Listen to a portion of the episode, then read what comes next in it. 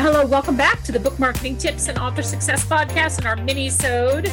Uh, this is Penny Sansevieri with Amy Cornell, and today we're going to talk about um, your book promotion timeline. I know we've talked about timing before, but I think it's worth mentioning, Amy, in this in the show in terms of planning because that's something that um, is not always easy. It's not always easy to do in terms of how much time authors need prior to launching the book to do certain things.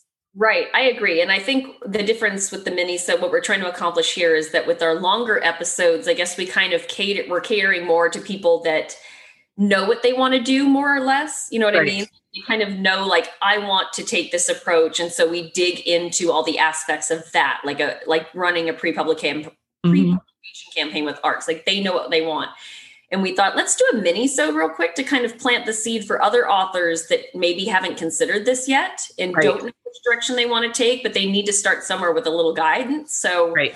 So that's kind of what we're doing. So if you're self-publishing, I mean, I say that just because, you know, that means you have full control of your timeline. You mm-hmm. can get on there and upload your book whenever you want. You know, you're there's a chance that you haven't considered all of your options and when everything should be happening. So and especially if you're hiring a marketing team. I mean this is a little self-involved because we get authors that come to us that wanted one thing but they missed the window. And so again we're just trying to give you all a little information that you can use to then go to the drawing board and go okay what do i really want and how should i plan? So penny what would you what do you say the general window is for a pre-publication promotion if the author's willing to make up ARCs advanced review copies well, so I think that it it, dep- it does depend a little bit on the genre. It also depends on what you're going after. So if we're doing pre-publication reviews, let's say Library Journal, Publish, Publishers Weekly, I need about three months for those, right? But if I'm going after tell, so if I'm going after magazines, uh, for if you want to get a book mentioned or reviewed in the month that you are releasing, then I'm looking at four to six months ahead of time that I need to start pitching those publications. So the I think a good rule of thumb is is the larger the publication, the longer the lead time, right? So uh, national magazines, um, Good Housekeeping, um, you know, Real Simple magazine, those have longer lead times. Big shows, big morning shows, et cetera, those all ha- have longer lead times um, the local your local media has a much more has a much more narrow lead time. So if you're listening to this and you're a month out you could absolutely pitch yourself there. But you know you have to i mean if you if when an author comes to us and they're already on top of their release date or past it you can still pitch yourself to national media. You just have to do it differently. But you can't go after like pre-publication reviews like i talked about the library journal and publishers weekly because those are very very strict timelines. But you could pitch yourself to national media which has larger timelines for reviews. You could pitch yourself as a story consideration. And this happens we do this all the time because a in in many cases we do get authors that are on top of or past their publication date.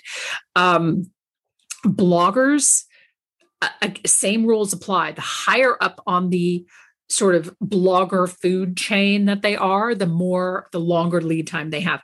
There are some of the big bloggers out there big book bloggers out there that have a TBR or to be read pile that's 75 books deep which is, it sounds significant until you realize that they're, you know, they're probably going through a book a week, maybe more, depending on the.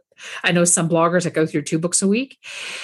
So I think, I mean, Amy, does that does that make sense in terms of yeah. the timelines? Yeah, I mean, essentially, the bigger the dreams, the bigger window you want to give yourself. That's a good, yeah, that's a really, really good. I mean, think the bigger the dreams, uh, but again, there is, you know, um, there is a little bit of flexibility. And I, and I want to just add here because I know I'm the one that opened the national media doors, so we may as well just walk through it.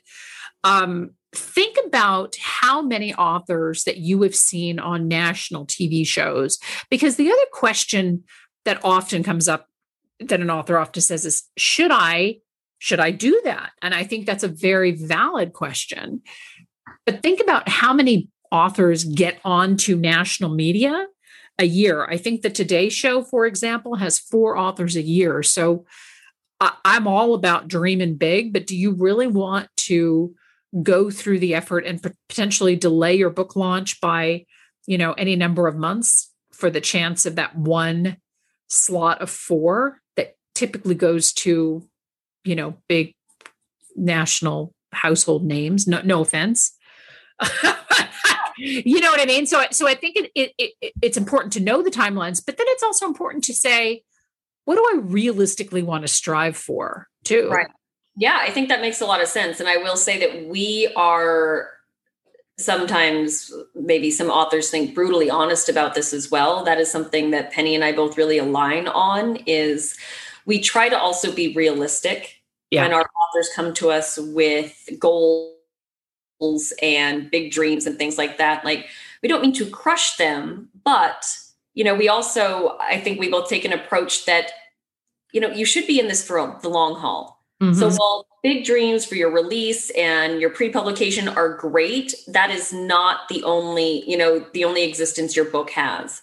Yeah. So there's a lot to consider. So I would definitely suggest uh, chatting with a marketing professional at least and getting an idea of what um, you know is being recommended for your book as well before you just like only get laser focused on one thing or the other. And I think you know before we close out real quick, pre-order. Uh, pre-orders are coming more common. I mean, oh, yeah. Amazon research, I can't tell you how many how many pre-order books, Penny. I'm scrolling through, you know, books that aren't even released yet um, that are popping up on page one and two of searches and things like that. So, you know, what's your typical recommendation if somebody's committed to doing some pre-order promotion? What should they plan for in regards to how long should they have their book up there before the release date? Do you think? I get super nervous when an author has a book up for pre-order longer than 30 days.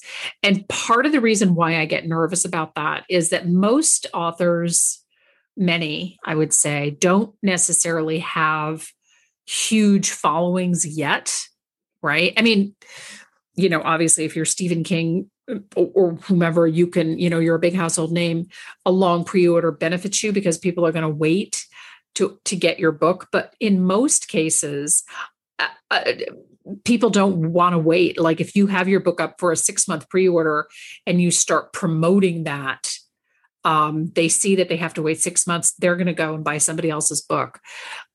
Part of the other reason why I'm hesitant to do long pre orders, I usually recommend 30 days at the most, is because the longer that your book sits up on Amazon and doesn't do anything, right? Um, the longer that it sits there, the harder that it is to uh, boost its visibility. So you kind of, yeah, you, Amazon gets bored with you. Amazon gets bored with you. So so the thing about, you know, Amazon is uh, the Amazon, which I know we've done a number of podcasts on this, but the Amazon algorithm is super similar to Google, if not almost identical.